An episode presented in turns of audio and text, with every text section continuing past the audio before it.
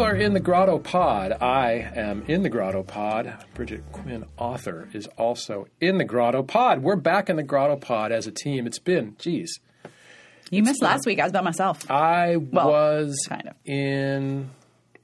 Texas. Nope, I was Oh. in New, New Mexico. I was Oh. on the road when you were recording. Remember, I had to call you? Yes, I And guess do. what? We've known each other two or three years. It was the first time we ever talked on the phone. I know, and I was in a car. you were driving. I was driving. Larry doesn't like to talk on the phone. He's a texter. You know what? I hate talking on the phone, but I have found recently that if I talk on speakerphone, I hate it a little bit Oh. less. Interesting. I used Isn't to that hate weird? speakerphone. I have to. I have to cough. We'll hit the cough button Okay, maybe you could bongo all for that, that out. one. Uh, today, our guest is. I'm going to. Oh, I know. I thought of this when I was taking notes. I was like, I hope Larry knows how to pronounce his name. Nick Mamatis. Mamadis, Greek origin. Mamatas. He might be first generation American. Maybe. We'll ask him when Yep. he gets here. Uh, if you have not heard of Nick Mamadis, Ma- He's one of the biggest writers we probably have. I know.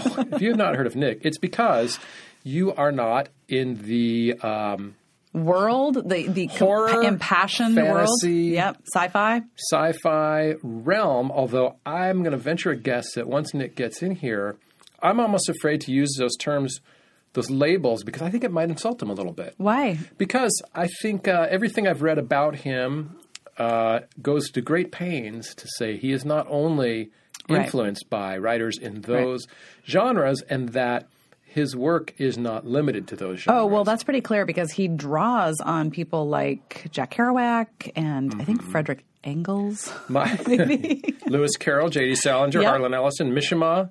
That's what I got, got, uh, yeah. from a couple articles. Uh, but H.P. Lovecraft is his guy. Yeah. Yeah. I mean, don't you think that if you write in something other people consider a genre, that can feel really limiting? Yeah, but I- I did read an interview where someone asked him to describe his work, and he said it's genre fiction. Yeah, but I like genre The fiction. genre, I, it could be a number of genres. Right. Which Eh, is pretty cool. And it, c- well, we've had a couple of uh, uh, uh, thriller, like mystery writers Yeah, in here for before. sure. This is the first. Uh, Hmm. You know who we've never had? A romance novelist. that is true. Hmm. I would like to find someone. If you are a romance novelist and would like to be on the Grotto Pod, contact us. at grottopod at gmail.com. Yep. Or just hit us up on Twitter at the grottopod. I'm- Carry on. Well, I'm I'm looking at this list of novels, and rather than name them all, I know he's very prolific. I need to Five, find six, out about seven. that. He's- he's Although, got- Larry, I've been very prolific lately myself. like ten novels prolific, No, like a thousand words a day prolific. ten novels in the last fifteen years, and What? Oh and my god! one, two, three books of short, actually four, counting his new Plus, book of short stories. That's not even his full time job. He's an editor as well. he is an editor for Viz Media. Oh my which god, Viz huge. A certain part of our audience just went, "Oh my god!" I know. My son learned to read from Viz Media. He is also, uh, he- you know, I want to get to the bottom of this because I read on his Amazon page, he says, editor of trade books for Viz Media and Japanese sci fi and books associated with Hayao Miyazaki's studio. So, do you think he's? I think he's an editor. You think he might be a translator, right? He might be both, Yeah. actually. We're gonna find out. Uh, he has written five nonfiction books, he has written poetry book. I just can't. He is an editor. Even he is imagine how cool all this is. a bunch of stuff, and it's uh, uh, really excited to have him here because it's a bunch of stuff that flies under the radar in this here grotto universe. Yeah. I I have to say, though, if when I was, say, 14, 15 years old and first had this idea, like, oh, secret passion, I would like to be a writer, what he represents is what I would have had as my greatest um, goal. Your goal would be th this guy. Yeah, completely. um, I'm Writing a interested- ton. You know what's interesting? Well, you can be the judge of this. Audience, yeah. But me- I let me shoot you down. sort of note that a writer of this sort of fiction, whatever that is, uh, this sort of invented worlds type Mm-hmm. of fiction, Yes. when you read about influences, you read more about him as a reader, as a young person. I think that's important. This is what he was reading, and Yeah. this is what had all these impacts on him. Then, then if you get like a literary fiction person in here, you won't. Oh yeah, they were reading a ton of Raymond Carver, and that really no. they entered Raymond Carver's Oh. I don't believe it. extended universe of sad. uh, But you never read fiction, uh, science, fi- science fiction, right? not a sci-fi guy. What, you read sports stuff? I read sports stuff. I was just, you know, it's funny. I was just thinking the other day, the first book that I remember reading, I stole off my grandparents' shelf. What was it? Oh. It was a Harold Robbins book. 'cause It was, Holy shit! it was dirty. That is so it was naughty. a stone for Danny Fisher, and it wasn't Oh that my God, dirty. that's Actually, crazy. it was early Harold Robbins, so it wasn't super dirty. But the first adult book I remember, not that kind of adult book, Yeah. that I remember reading was also stolen off my grandparents' shelf, and it was James Michener's Hawaii. geez, And um, That's I think pretty I was like dense. 10 or 11. It's not that dense, it's just long. Is that what you mean by dense? yeah, yeah. Otherwise it's- I was it was daunting. I guess is the word I'm so looking for. into it. I could not put it down. Wow. Yeah, Well, I rode right through a stone for Danny Fisher, and I'll I bet later you did. bought it somewhere for like a buck. I uh, I first encountered Harold Robbins. Harold is the first name? Uh, yes. Or is that an actor? Yeah, I think it's Harold Robbins. I just Yeah. Um, said it, so we can rewind. was in Norway. and Well, it he was wrote some all- pretty racy They stuff. Oh, were so racy, and that was the only things in English. I had no idea what they were, and started reading them. I was like, "Oh my lord!" I mean, they were porn. They're porn. not those, not this. This was not Okay, porn. no. okay, No, okay, This was noted. like hard boiled. Oh It yeah, was no, more no, no. This, hard-boiled type this of the stuff I stuff. read was like definitely. I mean, I read it. I'm We not made a saying lot I of money didn't. with writing that. Oh stuff. yeah, that was smart. We uh, More than you and I, you think? more than money. you think he got to choose where he was going Did to you live? get the grotto? Uh, the grotto survey that went around. I saw it. I did not take it, and I'll tell You you, have to why off take it. camera. Okay. but we got to cut because we are up against time for uh, Nick Mamatis Okay. to show up. So let's uh, go. hey, Perfect. Mm. I just got the text. Wow, look at you. All right, let's go get him. Okay.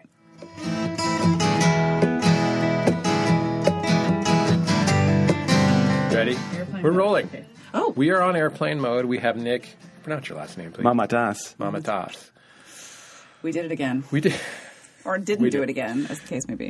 Welcome, Nick, to the Grotto Pod, home of mispronunciations. Um, why don't you tell our audience what you just told us about?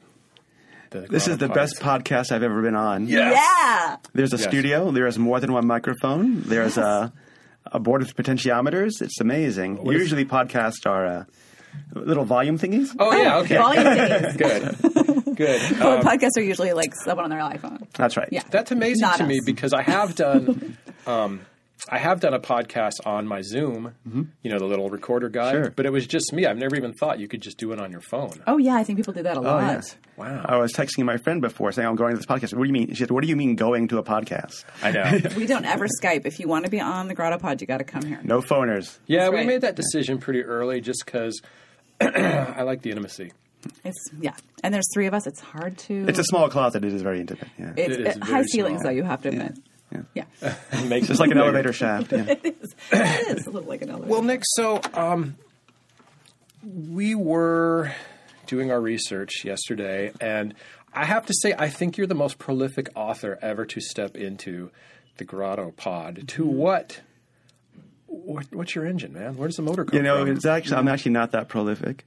It's uh, it's a matter of uh, context, right? To my friends who write literary fiction, I am unbelievably prolific. Right. Correct. To my friends who write genre fiction, I am lazy.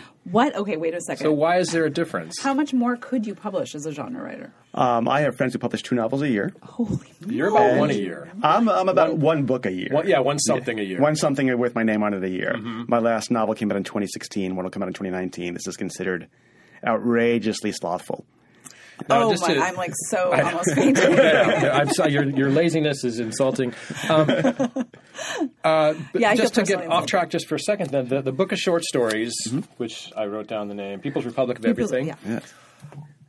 Are you working on short stories concurrently with working on novels and nonfiction and whatever else you're doing? Um, I mostly write novels when I have no choice. So, so usually you I- need the money? My preference is short fiction and short nonfiction, short subjects in general. And uh, when most often when somebody comes to me and says, "We have an idea for you. How about this?" Then I'll write a novel. Yeah. Yeah. Or if I come up with, I mean, I wrote one- one novel, um, "Love Is the Law," based on a joke I told my agent at the time, Wow. and she's like, "Well, that sounds pretty good." and, and, and, made a whole extend novel out into of it? novel length. That's the, uh, why Yeah. I said wow is that almost always when you say to someone, "I have this like small idea Mm-hmm. or whatever," I have this great idea. There, I my most usual response from people is, "That's an article." Yeah. Yeah, that's well, to be fine. fair, it's a short novel. It was 50,000 words. Although, That's again, good. wi- wi- in genre fiction, not 85,000 words, not the same character twice a year for 15 years. Oh, right. So- Oh, really? Yeah. But you don't have you don't have repeating characters. No, I- I kill everybody at the end of every book, 'cause I get okay, very Well bored, done. yeah. Well done. I don't know if you should have given that away. Great, everyone dies. It worked for Shakespeare. Something you just said just sort of stuck into my head. You said people come to you with an idea, Mm-hmm. and I actually read you said that in an interview as well.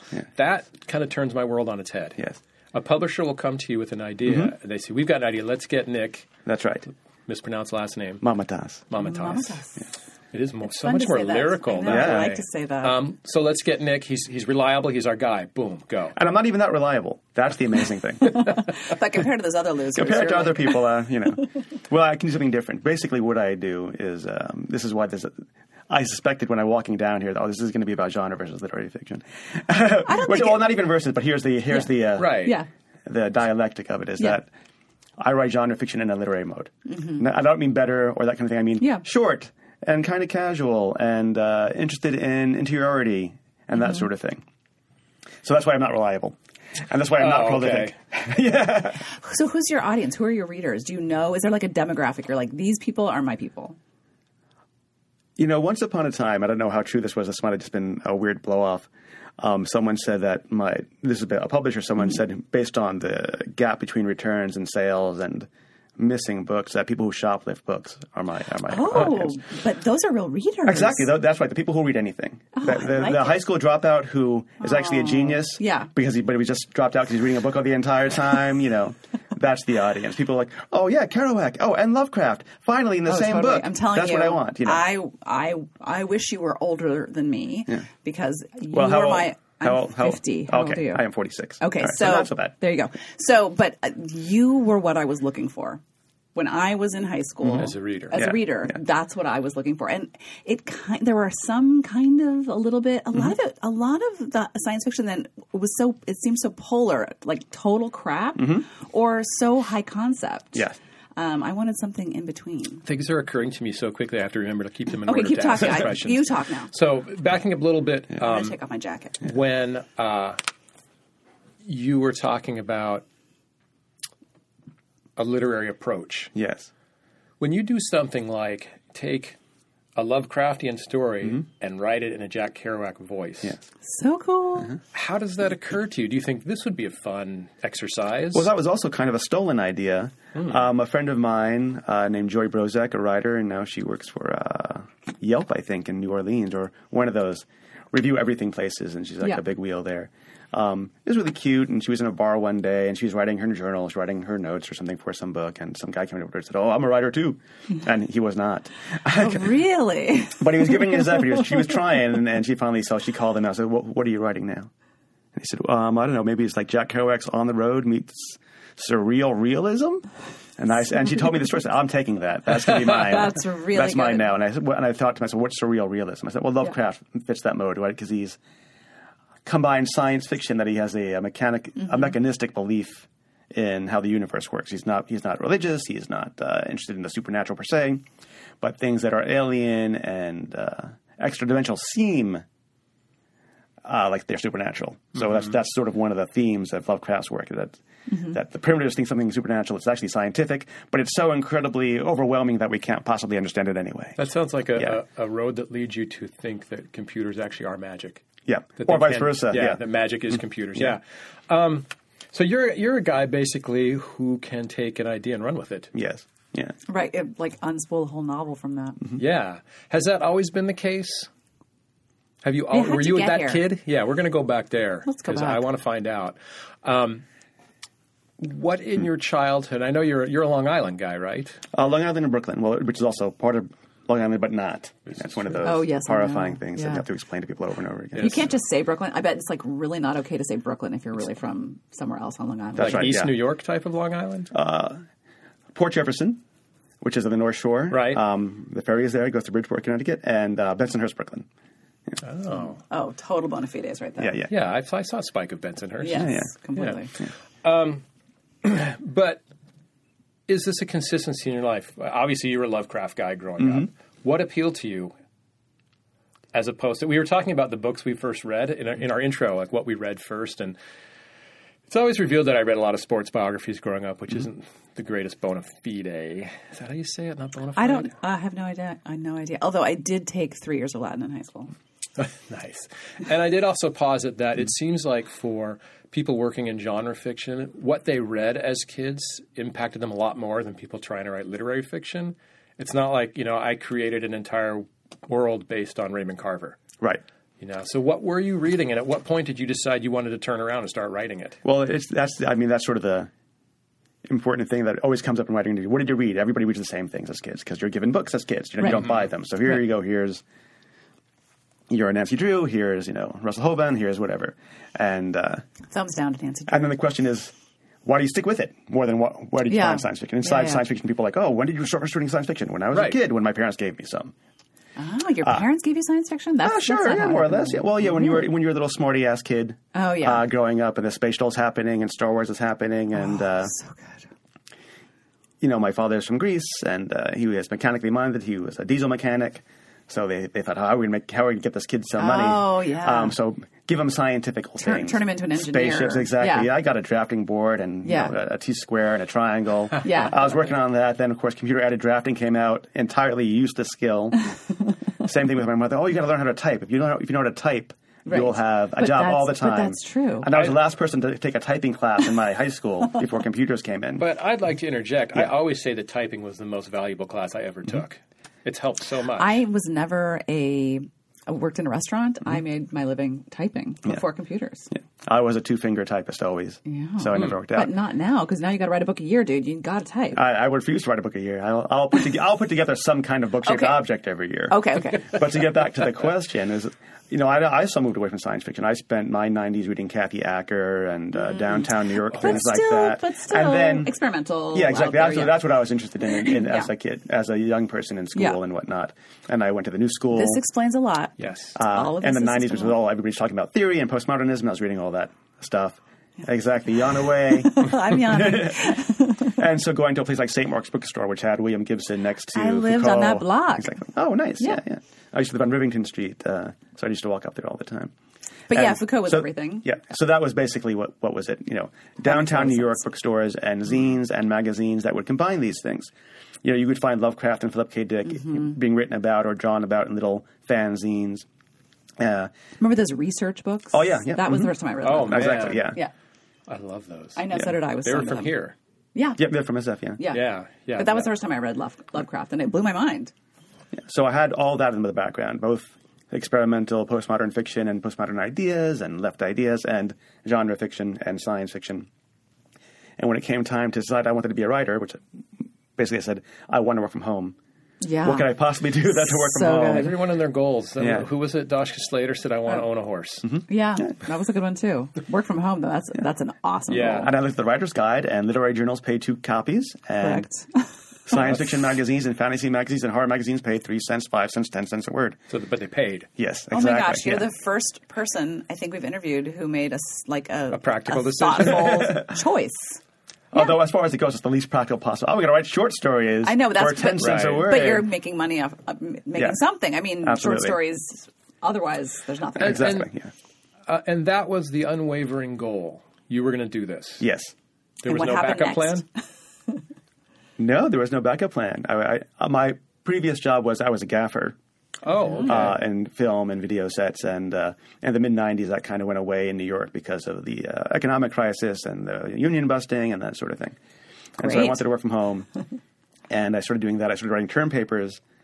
yes. living, Let's yes. dive into that. I don't All know if right. you got to that in your research, but that was That must have changed a lot. Well, uh, my, what I was going to say was that the article you wrote Yeah. seemed to have a pretty big impact on putting you on the map. Mm-hmm. So tell us a little bit about that, how it came to be, and where the article showed up, and the response. Um, I was writing term papers for probably longer than I should have because it's easy, it's fast money as opposed to good money. it just sounds and, awful. and it's addictive. and once you get to the hang of it, it's pretty easy. To but do. of course, Yeah, but, uh, it's- but I guess it gave you it gave you a sense of people coming to you with an idea and saying That's write right. something. Exactly. And it taught Whip me how it to write out. quickly, multiple daily deadlines. So it was, Right. in the way, it was the practice that I got that people in the 50s would get when they were writing pornography. Right. Write Mm-hmm. these cheap stroke novels and then learn how to be a writer that way. So it was handy in that. And, How long did you do it? oh, probably about eight years. Eight Whoa. years. Yes. for kids at New York schools. Kids all over the country. Oh, Yeah. How did you? How did you? Uh, I had a market? broker. Uh, I worked with a, had a bro- via- via a broker. Oh broker who uh, you know, took the risk of taking credit card numbers and trying to get the kids to explain their assignment, which is very difficult because a bet. lot of them were not Yeah. Otherwise, not it- not college And do you material. have to be kind of careful not to make them too good? yes, that was a, would that was think. definitely a problem. I would. Yeah. I mean, as you- if you, the essay took place in the smart set is published in the smart set. It's called uh, the term paper artist, and in it I title. explained that uh, I would often get the subject header dumb dumb client dumb client. and the email describing the term paperwork. So anyway, I moved out here. Wow. And I got into a fight with the uh, broker's assistant when the broker was away in Thailand and on vacation because he He made the big he bucks. made the big bucks. Yeah. and I said, "Oh, how can I get my revenge?" And I said, "I will expose the business." And so I wrote this essay and put it up. Uh, I sold it to the Smart Set, and it took off. And I got onto NPR. I was called a do- whore and on the media. really? Yeah. I, I was going to say, this does sound vaguely familiar to Yeah, me. yeah. I wonder if I could have, you know, um, gentlemen, I'm going to close the door more tightly. Sure. Can you Oh, I push can it? hear people out there. Yes, they're having lunch loudly. So the the funny thing is, by doing that and by having to write below your ability, Yes. you were writing in voices basically. Exactly, you're yeah. writing And in different assumed, voices. assumed a kind of Assumed. character. Yep, assumed characters, assumed positions that I didn't have. I mean, that's one big issue with science fiction. It's- It can also be didactic, Right. Mm-hmm. Even if it's satirical, Very much, yeah. It can very much. Let me tell you how, how you should operate things, kids. How you should you should be polyamorous and live heads, or, or or like like Heinlein or whatever. and what makes something worth rereading is when it has two ideas, not just one. Right. Yeah. And what makes something reading as an adult, as opposed to a kid who's open to anything, is having two or three or four ideas. Right. And not, uh, you know, reaching after, oh, what is that? What is that phrase? Reaching after consistency, something, blah, blah, blah. I don't know. Negative capability. It's Ye- uh, Keats. Nice. yeah. Yeah. I can't remember coming it, though. in here in our Can't remember it. discussion. Look that up at home. Yes, when you listen guys to can this just podcast. Google Yeah. it. Um, I can't because my phone's on airplane mode. I have a question. Having having first having immigrant parents, uh, English probably wasn't their first language. Mm-hmm. Well, my father was an immigrant. My mother was a Greek American. okay, because I was wondering how how hearing that around the house, hearing heavily accented English, you're hearing Greek around the house, Mm-hmm. Yeah. how that impacted your grasp of vocabulary. Pretty good because Yeah. Greek is one of the fundamental languages that Right, builds right. English. So I did really well in school and did really well in science. And when I talked to somebody, they talked about their medical conditions, like, "Oh, you have a kidney problem." Well, how do you know? Oh, because, it's yeah. Oh, Because, you know, you're a right. nephrologist, it must you be probably kidneys, did yeah. really well on the SAT. Yeah, yeah, I did, Oh, yeah. yeah. Huge so that was handy in a lot of ways. And I don't speak Greek very well. Mm-hmm. And uh, my parents are from an out-of-the-way island called Ikaria. Um, and of course, all their slang is frozen in the early Right. seventies. Which is That's kinda awesome. awesome. I know. Exactly. So if I go to Greece, I'm like, oh, can thy dig it, y'all? That's what I sound like to them because the, the combination like being in the equivalent of Alabama and a Yeah. hippie, and then just materializing in 70s. Athens, exactly. In But front there's a novel in that, I think. yeah, it comes up in a couple of the short stories in Okay, uh, good. the People's Republic as well. Yeah. That's awesome. So at some point you got an MFA. yeah, How about that? So what were you writing in your MFA program? I was writing whatever was, whatever I was already writing because I Okay. was published already. Oh, that's right. And I had the dumb idea saying, oh, if I get an MFA in all of my publications, I'm going to be a teacher, which is not the case. It's not. It is not the because case. they don't want genre fiction. Um, that's part of it, although that's changing. What I didn't think. realize com- coming from a working class background until I actually got to the school and read um, Oh. a book by Cass Fleischer, who was one of the faculty members at the time, called Tell- Telling Tales Out of School or something. She had a similar problem. She's like, oh, you go to a school of, so- of a certain level, you can only teach one lower. right. And so I right, went to right. a low level school, Western Connecticut State University. It was a new program, a state got it. university not known for not having a pedigree, having, having no famous graduates. So you weren't going to get placed. So I But what wasn't about gonna the get people placed. who get jobs without an MFA? That has to happen. Um, not as much as I used to. I know that's probably and, true. And often it depends on. Uh, oh, You'd I, be I met you at this hugely- residency, Yes, and exactly. you were really cute. and you have a literary journal, and I'll publish you, and you'll publish me, and now we Right. have enough publications to get tenure. Right. This is great. Right, right, right, There's a lot of that. Oh, I know. Just- Not just term papers you're blowing the lid off. of. That's That's right. right. And I the- mean, but I'll the give you pay's one lower. example. I applied for a job at a MFA program, and it seemed like I would at least get an interview because the guy who was running it told me, "Oh, I read an article you wrote in the Writers Chronicle, which is the AWP's official organ, about teaching genre fiction in low residency MFA programs." And I went to our Because it would seem deans, like such a huge. and this is what Right. informed the program. I said, "Listen, listen, these people are doing it. We should do this." I said, "Oh, great! I, I created your program. Basically, I, am going to Yeah. get an interview. Nothing. Oh my What year god. was this? 2011, Okay. Oh, so it was recently. relatively recently. Yeah. Because I feel like I feel like when I was in a graduate program in the 90s, Yes. that story seems like it would have happened. It seems like now genre I do fiction is think no genre longer has become- frowned on. Oh no, it's not. It's not. The, the issue was finally with that was I was called Yeah. in to to be a name on a list so they could hire some other genre writer that was a friend of. right. Oh. yeah. right, right, right. so they can say, well, I can't just give it to my best friend. Look, I, got- I looked at these seven other people here too. yeah, Yes. I think Like that's how- I think that's just how it is across exactly. the board. Um, That's the way it goes. and it would have been fun, except that I had, you know, sort of inspired the program in the first place Yeah, with this article. it's super irritating. You would think I would, you know, give me a phoner, right? Give Yeah. me a phone call. Yeah. Yeah.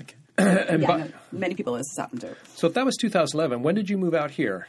I moved out here for the second time in 2008. Oh. I was here for one year in 2004, 2005. I liked it, but I was lured back to the East Coast via love. That did not work out. Six months later, then I Larry knows about that. yeah Oh yeah, I did that. Yeah. yeah. Then I moved to Boston because there was trains and buses. I don't drive. Whoa. It is whoa, hard to do whoa. laundry in uh, Vermont. still don't drive? I still don't drive. Yeah, That always fascinates me. It's so New York. yeah. It's very New York. It's very New York. And like Now not- it doesn't matter though. Yeah, exactly. Especially now with Lyft, I can, I Exactly. can finally move anywhere. I can finally get my laundry done if I I live feel in like Tampa, my Florida. kids are going to be the last ones that are driving. Yeah, Probably. Well, you just get a self-driving car at that point. I know. that's what I'm I mean. waiting for one. I, I definitely. I told my daughter she has to know how though, and stick to because what if the zombie apocalypse comes and you're like the one of the few people who knows how to drive? And a you can't car? get to Costco in time. Right. Because that's where I'm going to want to be in a zombie apocalypse. They got everything. I'm going to go to the church. They don't. Do they have concrete walls at the church? Yeah, Mm-hmm. hello, stone. Very thick. Oh yeah. pick the right church. None of, none of these storefront churches. Some old No, no, school no. I'm, I'm Catholic talking church, Greek this is Orthodox church. Exactly yeah. what I'm talking about. Exactly. So, so actually, I had the timing all wrong. I didn't realize the MFA was a later in career type Yeah. of thing. I know Yeah. Mm-hmm. I had read you had been published before, but so at this point, uh, you thought you were going to switch switch gears and become go into academia. Yeah. that didn't happen. So you No. went back to what you were doing already. Well, then I got a job out here. I got a job in publishing. Tell us a little Oh, bit about wait, I that missed this job part. because we were unclear. Yeah. Um, I work for a company called Viz Media, Oh, I Yes. know Which all which is about right it. down the block, I know all about it. maybe a mile and a half down the block. I walked here. It's, Um, it is? I did not know. yeah, it's in the this. Twitter building. It is. Yes. Mhm. And they primarily do manga, which is Japanese comic books. Darling, I have a 20 year old. Oh, there you go. And I know everything about I this bet. media. More than I need to know, honestly. Same, Carry same on.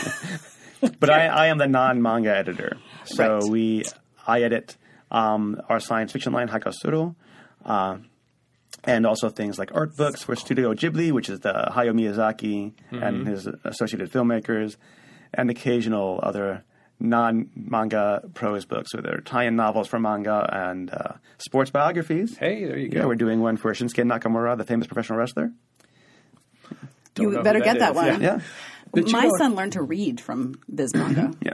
You don't translate though. No, I hire Okay. translators and I treat them as though they are the author because you can ha- Yeah. have a knack for translation but not have the novelist ear. Right, right. Mm-hmm. And for doing contracts or even video games or to a certain extent even manga, it's a little bit easier to do a 20,000 word text than an 85,000 word text, let's say.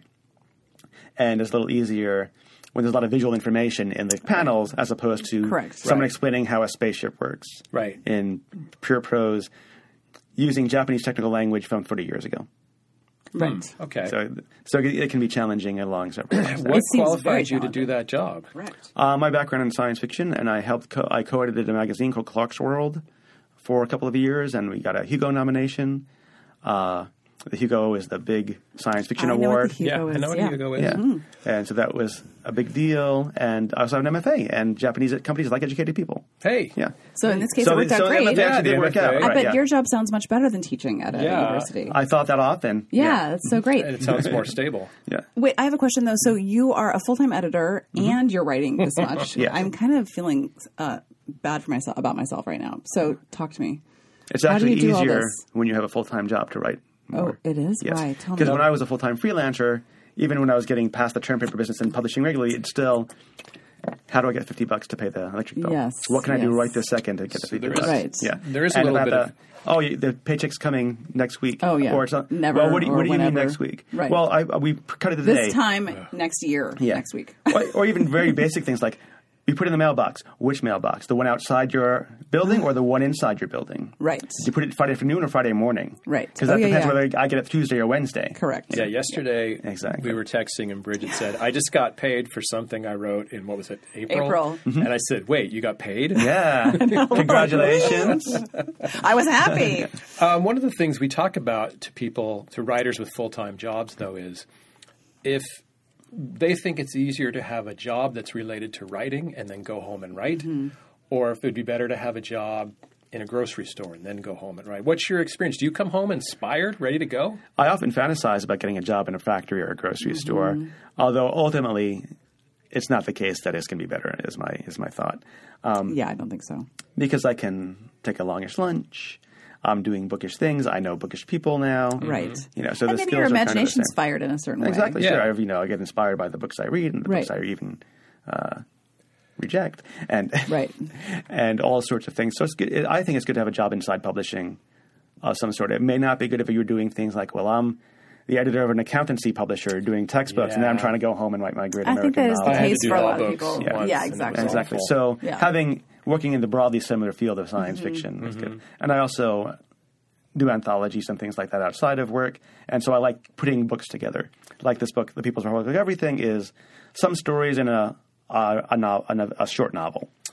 Yes. And it was like, that, well, I, don't, I can't do a novel every year, but I can do a book every year. And I like compiling things. And my job Me is a job of too. compilation. So I like, so it always, it's the same, it feels like the same I like project. reading. things Since you like brought that, up too. People's Republic, Yeah. Republic of Everything, tell us a little bit and put a pin in. I want to go back to work habits, Mm-hmm. but for now, Please. People's Republic of Everything uh, is a book of short stories plus that one, I guess, novelette in the middle. Yeah. mhm. I have read about. I, I, I read the short stories, not the novelette, There you go. for time constraints. Busy writer Yeah. Yeah. and podcaster. Tell me how it came together, and uh, I don't suspect that the stories are related. Um, there's a, I guess, a thematic relation on some level. They're all about, or most of them are all about politics, and they came together in a couple of ways. A few years ago, well, let's let's back up even further. My second book was called Under My Roof. It was put out by Soft Skull Press, so not a genre press, but had a genre element to it, which is about is a basically a modern dress version of Alcanians by Aristophanes, is about the guy who in Athens makes a separate peace with Sparta, and he's doing well while all, all of Athens falls apart because he's not at war. And in, under my roof, a guy built a nuclear device in his front yard and declares his independence from the United States, and then you know Sounds fantastic. events occur. And it came out right when Soft Skull was about to go bankrupt, which is not a good time to have a But book they're out. still around. They're, well, they were purchased by Oh, I PGW, see. transferred out here. Got it. They now exist primarily only as, a, as an imprint. Okay. Uh, literally the, the bottom of a spine, and don't- it doesn't, though they don't really have independent uh, Uh-huh. and editorial staff at this point. But it was right when they were going bankrupt, um, so it had a kind of a shaky launch. Wasn't really proofread. Oh. It has a very generic cover, which uh, my agent at the time said it was like a memoir of having breast cancer. you know, just like a cloud in a blue field, and it isn't about anything like that. Um, but it got a couple of good reviews, and it came to the attention of a filmmaker who wanted to make it his first feature film because it takes place in one house. Yeah, that's So nice. easy to shoot. You Cheap. can shoot it in your house. Cheap to Right. do. Yeah. And there was an option. There was versions of the script going back and forth, and Soft Skull, you know, was no longer interested in the book. So I got the rights back with the idea being that I can republish this book Yeah. when the movie comes out. And they started shooting the movie. proofread. Good And cover. they started shooting the movie, then they stopped shooting the movie. So wait, Uh-huh. but I you- got the money, but I had this book, and I gave it, I gave it to Jacob uh, Wiseman at Tachyon, saying, "One day, we're going to publish this book." Some years go by, tumbleweeds and crickets. Nothing's happening with this project, and I decided I want to put together another collection of stories. Um, I had a, had a couple in the past, but I wanted to try to get one with a real publisher that is a publisher that gets books in stores and not Yeah. print on demand. Yeah. So I put together my 30 stories or so from the past 10 years that I like the best and sent them to Jacob saying, What do you think? 30 or so. Yeah. I Just think laying so. And around, he said, I like 10. 10 of these I like. which is why you sent thirty. That's right. And but why, Sounds do we, good. but why do we put Under My Roof in the back? Yeah. And so 10 plus Under My Roof or 12 plus Under My Roof. And so Jacob has a uh, bit of a, a radical streak to him, as, I, as do I. In fact, uh, I'm wearing my I saw Remind that. me. Mime Troop shirt today, and whenever I wear this, in a science fiction element. All right, equal rights now. Yeah. Someone says, "Have you talked to Jacob about that? His father founded the the mime troupe." uh, so I knew he'd be down. Oh, good to know. And so we went together choosing the stories that finally fit there, and I guess most of them have a political theme. Mm-hmm. Uh, thus, Yeah, the, the- People's Republic of Everything. Right. Yeah. I like the title. Yeah. Thanks. Yeah. Wasn't my choice. It's good. Yeah. Yeah. And I was going to ask about publishers, but I don't want to ask that yet. Sure. Mm-hmm. Actually, I wanted to back up. When you are, We're both like, our heads are spinning. I know, and I'm trying to. My 30 favorite stories. I'm still there, sort of. I don't think I have 30 stories. Oh, I definitely Um, don't. When this is getting optioned, Mm-hmm. and I'm doing the math here, you're in your early 30s, and maybe this is going to be it. Was it a roller coaster? Um, it was kind of the roller coaster at the county fair that doesn't go very high or go very low. kids' roller yeah, The, coaster. co- the kids roller coaster, the choo choo Beta express. Wood. Yeah, exactly. Loud, though. Well, I mean, And- but what are your ambitions when you're writing a novel or when you're writing a book of short stories? What is the sky? If the sky's the limit for you, what's the sky?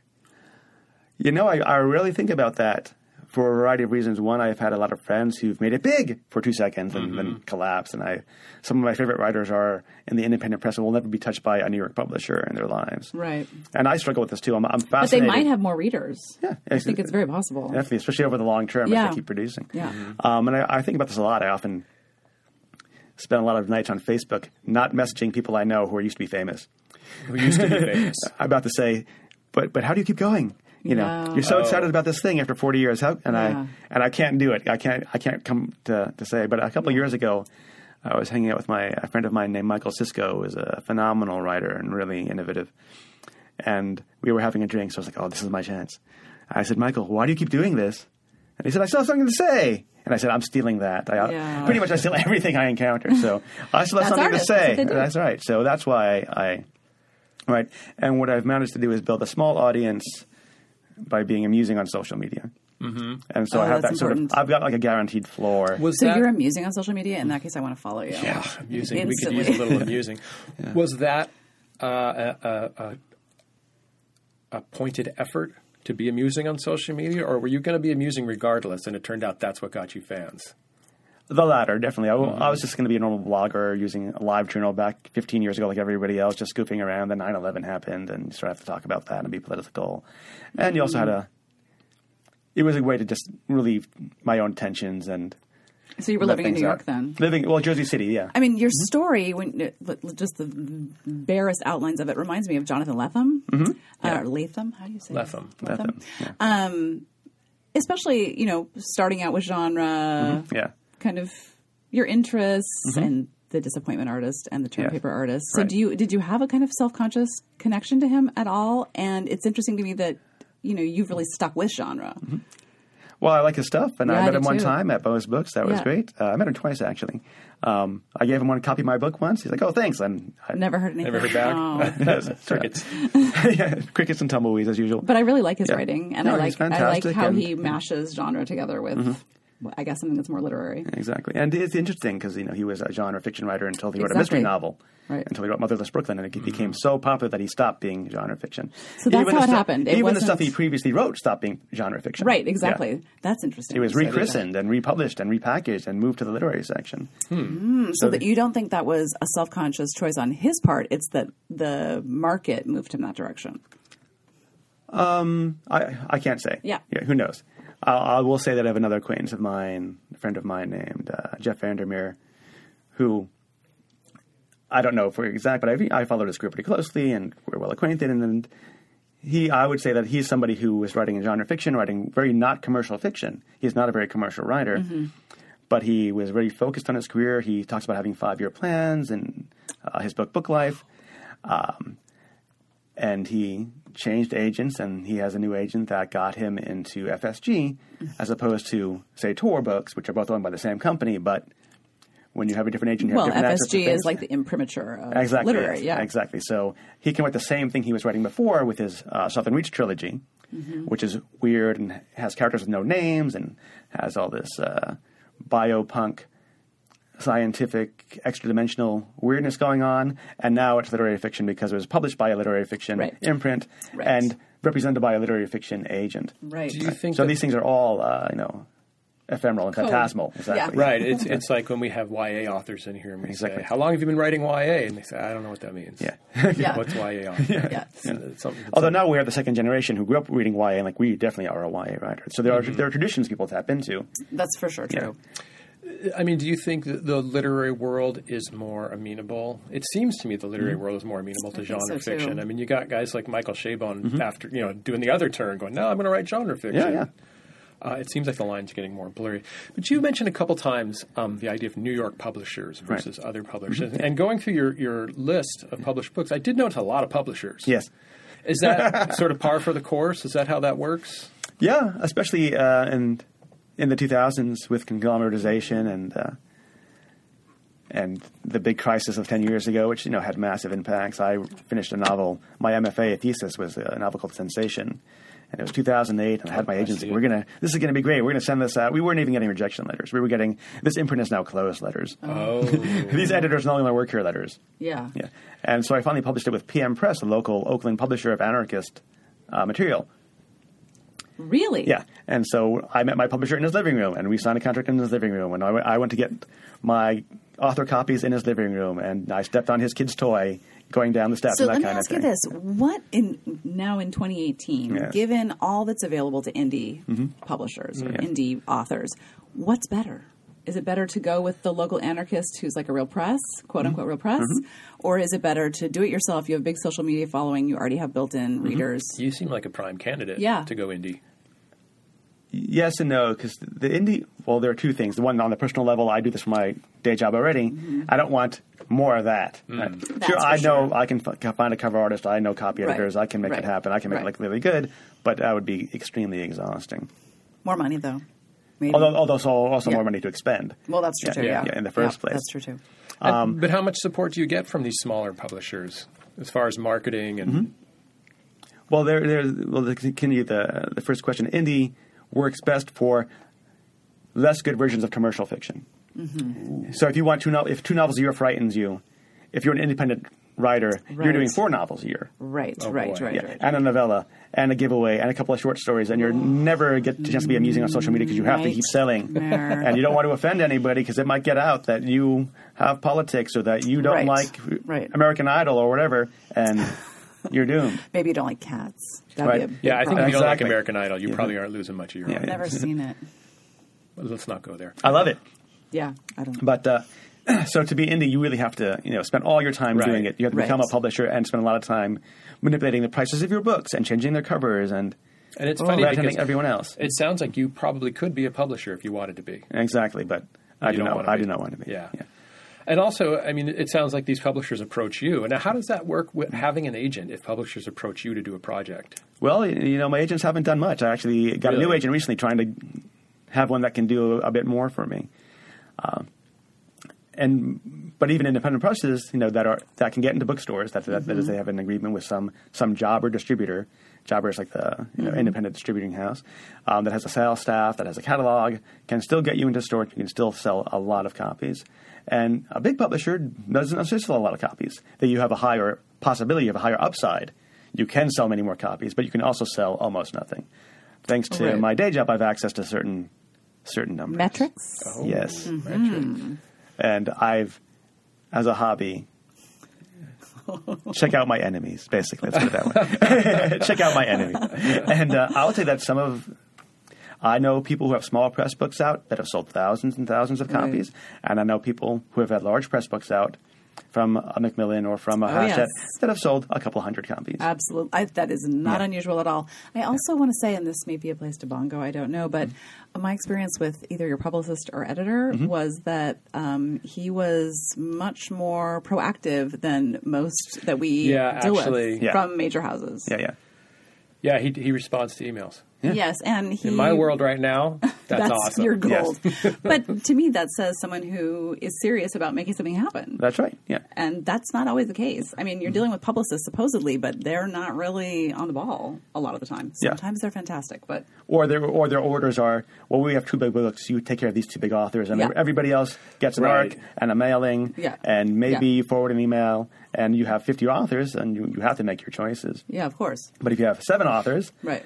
including one who lives four blocks away, who's if you don't do anything, is going to knock, on the door on saying, the door. "Hey, we were trying to sell some books here. You're going to be more Do something, proactive, please, right? yeah. It sounds a lot like the music industry, or Yeah. how it Yeah, it used to does. be. I, I, I don't think it's that way anymore. No, it's far more toward Probably. SoundCloud and Yeah. doing it Right. yourself. But- But it That's always was, happening. right? Even though they put a lot of money into big acts, But it always that, seemed they, like that those acts owe that publisher that, that label Right. money, right? But I was thinking the- the smaller acts Hmm? who somehow would get signed by a major label and Right. be like, "Oh, we're going to be rich," and then you know, Almost six months never later, did. Driving a Never bread happened. truck, yeah. they'd get exactly. quietly dropped Yes. Mm-hmm. because they got no support. Um, so what? Uh, we've sort of been dancing around this a little bit, but I want to get to it. So what is your process? Your writing process? Do you work all day, come back, bang out five thousand words, boom, done. Watch American Idol, go to sleep. It changed when I got a kid. In the old days, it was definitely It does. Oh, It does. think of some ideas, get on the verge of sleep, open up the thing, and I could write a short story in a sitting, Mm-hmm. and then tinker with it a little bit, not revise it Wow. uh, fundamentally, but Yeah. just make sure that things make sense. I'm a putter inner, not a taker outer. And so I tend to write short, like, oh, it's 2,000 words. This is great. Then my friend would read it and say, what's actually happening here? Oh, Who is this person? I need another 300 words to explain what, that, what's in my head God, I'm for everybody exactly the else. opposite. I wish I was like that. That'd be so good. And so my stories also tend to be short. I don't write often 5,000, 7,000, 10,000 word stories. I write you know, between 2,500 and 4,500 is my uh, sweet spot. So I can do those in a sitting over the course of a night, thanks to, say, term paper training. Okay. And having a concept and having a relatively short arc in the first place. Um, after having the kid, things were very disrupted for a variety of reasons. How old is the kid? He is now four and a half. Okay. As Oh, he'll yeah. let you know. Uh, and so it's been slower since then. Yes. And I also used to write novels the same way, not in one sitting, but I'd write them as, say, 10 short stories mm-hmm. Okay. that take like, several seconds after each other with the same characters. So they tend to be episodic and picaresque, Mm-hmm. which is also not in the strict genre mode of having to have a, a Right. movie like Right. Ray Right. Tag's Triangle. I'm, Structure. I'm drawing a triangle on the radio with my finger, but Yeah. you can't see this, but it's a triangle. Yeah. Yeah. It was more like I'll a vouch pyramid. for yeah, that. yeah, yeah. Yeah. Yeah, um, that's interesting that you wrote that you wrote novels as as ten short stories, kind of bonded together. Because I was going to ask, Mm-hmm. you know, how hard it is to tackle the structure of a novel when you're a short story writer. Really hard, as it turns out. Really hard. Yeah. Yes. Maybe it's not for me, but I keep doing it. Yeah. Do you outline or anything? No, no. You just go. Wow. I'm definitely a pantser. So you, so you have an idea, Mm-hmm. like uh, what was the one Jack Kerouac meets? Uh, each- a Lovecraftian Lovecraft- environment. Yeah. oh yeah, uh, and then you come up with incidents, Mm-hmm. things that are going to happen. then I tie them together. Then I hit the end. Then I realize the ending is in, inadequate, Right. and then I write one more ending after that first ending. Okay. And Well, that- are your are your ten short stories chapters? more or less? Yeah. Yeah. but they what's give the up- through line through them? Just Mm-hmm. Often, incidents. often journeys. okay. I have a couple of my books now that I Kerouac think works about well. Uh-huh. are are journeys or failed journeys. So, uh, move underground. My first book is from California to New York, and this the reversing on the road. Um, under my roof, they can't go anywhere. They're in a house, and so people come to them. Um, Love is the Law, which is that crime novel I mentioned that was started off as a joke. The joke being, hey, what if uh, Harriet the Spy was a punk rocker in the 80s? She was. Exactly. and she can't leave Long Island either for a variety of reasons. Oh my god, I have to read that one. That sounds really good. And uh, I Am Providence is basically an Agatha Christie sort of That sounds matter hard. matter novel about a Lovecraft convention where someone's been killed. It's been me. I've been killed. And everyone's a Oh, I- suspect because everybody hates me. But you made yourself Armenian. Yeah, instead of Greek. Yeah. That's, that's, that's, that's called literary. You know? Oh yeah. Make a People little like change, a little- We can't tell it's Oh, That's him. right. Who- This guy's Armenian. Who else is that? That can't be him. He's also alive. Another subtle difference. What's the, what's the editing process uh, for these novels? If someone comes to you with an idea and you write it, Mm-hmm. and then you give it back to them, then what happens? Uh, usually they say they m- will have a few changes here and there. Um, I did have I did have a struggle with my most recent novel, which will be out with a bigger publisher, and uh, it's been sort of a. Shall we talk? Yeah, oh, actually, Yeah, well, I was sure. gonna say. Yeah. So, so the novel might be called Hexen Sabbath, which is not my title, but is actually the title I prefer to some other title. And it's about a 10th century knight, or 11th century knight, sorry, who gets plucked out of the uh, Battle of Assendun and brought to contemporary Manhattan to cut off the heads of the seven deadly sins, who have personified themselves. and uh, it was a concept created inside Macmillan by a, a group called Macmillan Entertainment Oh yeah, I know about this. and yeah. they sort of generate ideas for movies. Yeah. And the idea to sell them, you can't really sell a concept or a treatment to a film anymore, to a studio or a producer. So if you create a book, it's easy to, to act like it's a real idea. So they hired me to do this, and it was a long struggle to get hired for a variety of reasons. and I was given the remit of make this as dark as possible, I'll bet. and uh, which is weird because they didn't want that at all, as it turns out. Because I would Your idea in dark and their idea. Yeah, well, as somebody who grew up in the '80s and read a lot of what they used to call splatterpunk novels, I had a very strong idea of what "as dark as possible" meant. Yeah. and he seemed like, like this guy just keeps killing everyone he meets, and you know, he's a, he's a he's a weird sex, cr- sex criminal, and he's, he's a awful. 10th century knight. Yeah, he's an 11th century knight Oh, who, is, 11th century. who is immune So- from the seven deadly sins' powers because he's such a sinner himself. oh, nice. But don't make him be bad. Was basically the second because he draft. doesn't like to be tell- we told what to can't do. sell Oh, That's right. So- right. Can't So- sell that. Oh my That's God, right. So I wrote this nightmare. horrifying horror novel essentially, and they said, "Oh, this has got to be like a PG thirteen. So I spent you know one week sort of pulling out all the Extricating all, all the awful things. dismemberment. The thing is, the And then Middle there Ages were a lot of were uh, little already minor so- things too. Like I had a character uh, order wine delivered and then not leave a tip for the delivery person, and she's like, "You can't do that." Well, and how, That's because that shows how evil he is. It was even somebody else. It was a, it was a human being who was really upset about the environment, about the events that she was Oh. experiencing, and she's also out of money entirely, except for this, you know, little gift to herself of wine. And he was just the editor was like, "You can't, you can't write Because- this." people it would will lose turn our- sympathy. Yeah, Exactly, 'cause, they uh, wouldn't be sympathetic yeah. anymore. Wow. So it was that was a pretty intense uh, re-editing and argumentative period because I was like, you know, one you, you, they gave me a synopsis that was full of coincidences because it's the, the night going from sin to sin and literally killing one, then finding oh, and here's the all-you-can-eat buffet that that uh, gluttony, gluttony, runs, yeah. And I wrote them. I the- feel like- I wrote that, and then they said, "But there are so many coincidences in this." like, well, yes, because that's the rem- that's the blueprint you gave me. So I had to sort of fix all that a little bit, then uh, sanitize it. Then the editor resigns Yeah. and then I'm given to the sales force, and they say, um, "We're not sure what hexen means, Really? They and we don't, uh, know? Hmm. thi- and we don't think people would know what hexen means." And my response is, "Well, maybe. Do they know what a hex is? Well, sure, sure. I mean, ultimately, everybody knows what hexen means, Right. but there's always that concern: can we can we find a better title?" Uh-huh. And so I gave them some ideas for titles they did not like as much. Then I found I went to. Uh, a heavy metal database of heavy metal bands and showed like the, you know there are 15 bands named either Hexen or Haxen or Hexen Hammer or Hexen whatever Hexenfrau. Exactly. That are combined. The audience for this book is obviously the kids who are wearing Iron Maiden t shirts, drinking slushies at the 7 Eleven, smoking pot with their, you know, Conan the Barbarian paperback in the back seat of their father's Chevy. This is our crowd. They know what hexen means. You have a It's very, you eternal. have, you have a very developed idea of what that crowd is. That's right. Is that always your crowd? no, no, this is a new crowd. This This, is is, a the, new this is crowd. Mm-hmm. the new crowd. This is an adjacent crowd to my previous crowd, but this is like the new crowd. When you when you uh, are approached with an assignment like this, do you suspect? Uh, did you suspect that this is how it was going to go? And if if you, I'm assuming you didn't suspect this. Is I how was it gonna- surprised. I was definitely surprised. Would you have thought twice about it had you known? I spent a couple of years thinking twice about it because it, took that long to get the contracts all set up, and I started writing another novel for myself, Mm-hmm. and then had to stop. Like, oh, it's going to start any day now. I've got to put this away and start Hex and Sabbath, and that went on for over a year. So I actually spent a lot of time kicking myself, saying, "Oh, I could have finished my other novel that I'm Right. working on now." Right. Um, but now, but that, what Hex and Sabbath was great because it taught me how to, how to write a novel with that kind of Freytag's triangle arc Right. relatively quickly. And so I finished that novel on December 23rd, took the week off. January 3rd, I started my next novel Wow. and that's poking along. It's about forty thousand words in. It's been it's been there've been delays and stuff for a variety of reasons, but uh, Forty thousand words in six months. That's awesome. Mm-hmm. hey, I, uh, I I'm still uh, like back on this whole thing with the 11th century knight. Yes. Because the funny thing about it having this now this kind of traditional plot arc is Mm-hmm. that that's exactly how medieval. y- You were the perfect writer of like medieval, Medieval literature, quests. Yeah. right? Where nothing, Exactly. there is no plot really. Right. Mm-hmm. They just go from like thing adventure to adventure. Yeah. Mm-hmm. Like I would like that more as a reader.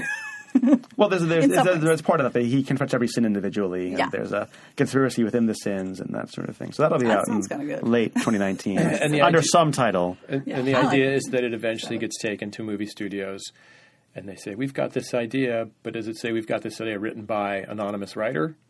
Oh no, it's, by- it'll be under my byline. Okay. but it just it just makes the idea seem more readable because Mm-hmm. you can give eight, somebody eight pages of anything, and if you have thousands of Right. eight page concepts, you have no idea how to pick. But you can tell from a could novel. say we've got a log line, but we've also got a complete story. Exactly right. Okay. And I helped out. I was, you know, I have the, someone say, "Wow, this guy looks a little bit like, like Jack Black." You know, trying to trying to cast Oh, yeah, out yeah, the yeah. inside of- Yeah. That's very smart. Oh, I like Jack Black. So uh, now with all the demands on you, Mm-hmm. if you have a block of time to write, what do you work on? Currently, I'm working on a novel called uh, We Never Sleep, which is actually uh, based on a novelette, a longer story inside the People's Republic of Everything. And I'm Mm-hmm. Not trying based to. on Parenthood. no, it's, uh, it's the Pinkertons. It's the Pinkertons and like a Oh yeah, yeah. an alternative history where Rudolf Diesel, the inventor of the diesel engine, does not die. Oh, Um, he, in real life, he he vanishes off a boat, uh, and there's some conspiracy that he was thrown off for a variety of reasons, or he just threw himself off because he was, a, he was not a good business person and was upset, or he just fell off. And so in mine, he survives and has more advanced technology.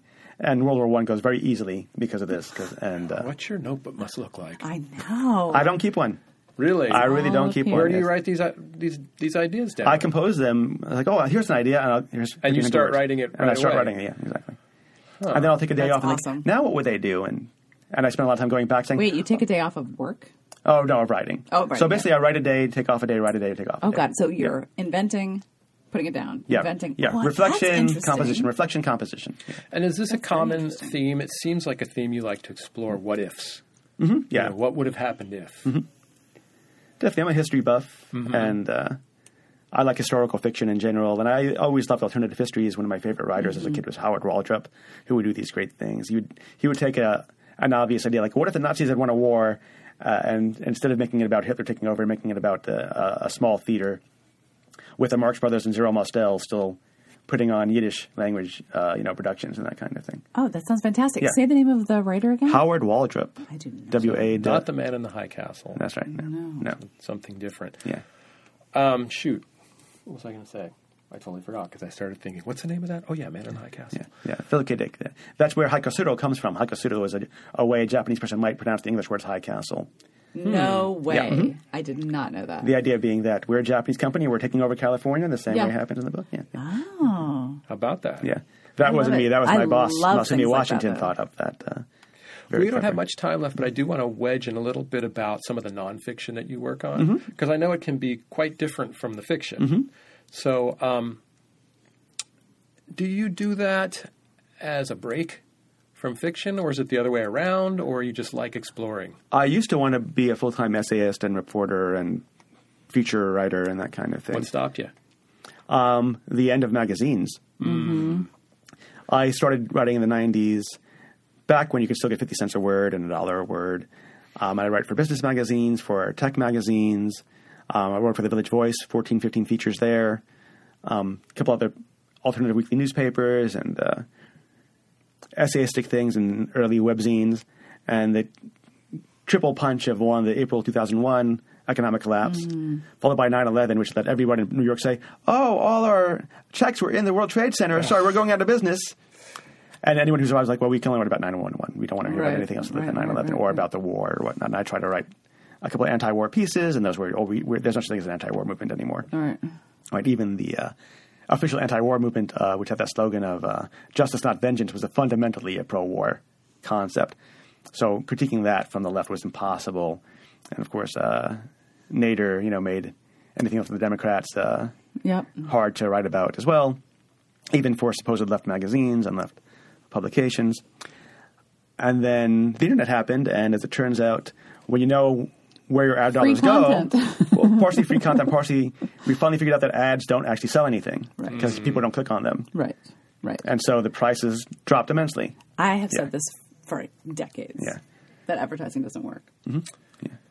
I tend to agree. Yeah. I never know what ads are for. Yeah. Well, the old saying was, Now you know, you can only, skip we only them. know half of our ads work, but we don't know which half they are. Right, Right. so we'll just use them all. Yeah. And so now that we have uh, the metrics to click through and see Right, what now we you can know see that actually exactly. it's not 50%, it's about 4.5%. Yeah. Yeah. That makes total sense.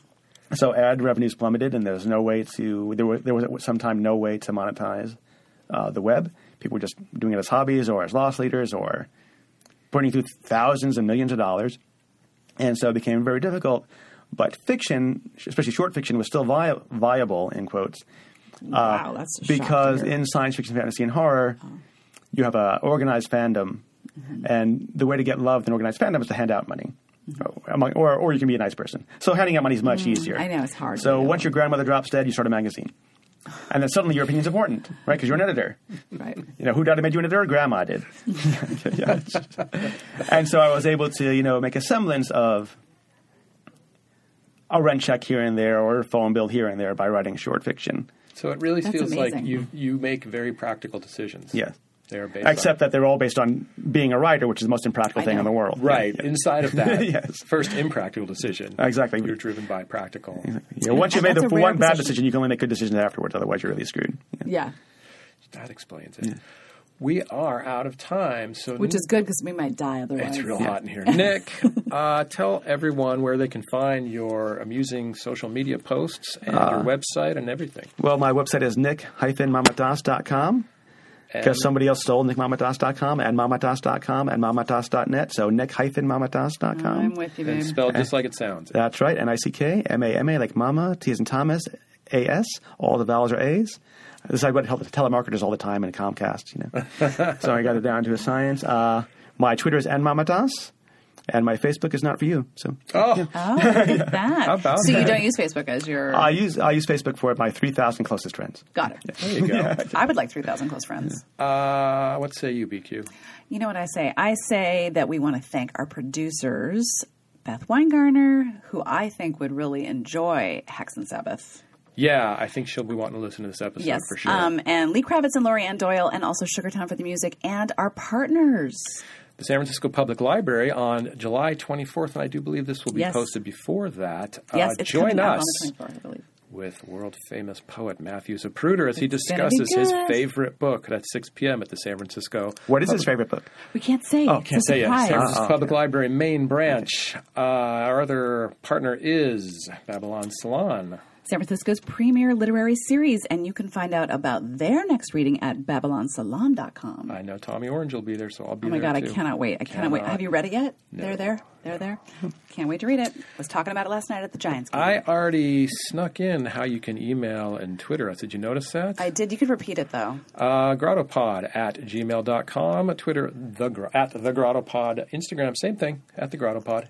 I know the guy who runs that. He's pretty Instagram cool. is pretty good. You guys need to Yeah, follow it's that. pretty And you can awesome. also In fact- follow me on Twitter and Instagram at BeQuinterest. And you can follow me at that Larry Rosen. And remember, if you can't get enough of me, listen to my other podcast, Is It Good for the Jews? Available at isitgoodforthejews.com. And now, Well, is it? uh, this, I'll decide later. Well, but first, life has to imitate Everything. Oh. art as I take a picture of you two. Boom. Yes. That was Awesome. Instagram in action, friends. We are Can I sweaty. tell people what to do? You mean to end everything? Yeah. Yeah, I was going to say we're before we dissolve into puddles of sweat. Bridget has one more thing to say. I want to say that you guys, you have got to be like Nick. Read, write, and just keep working.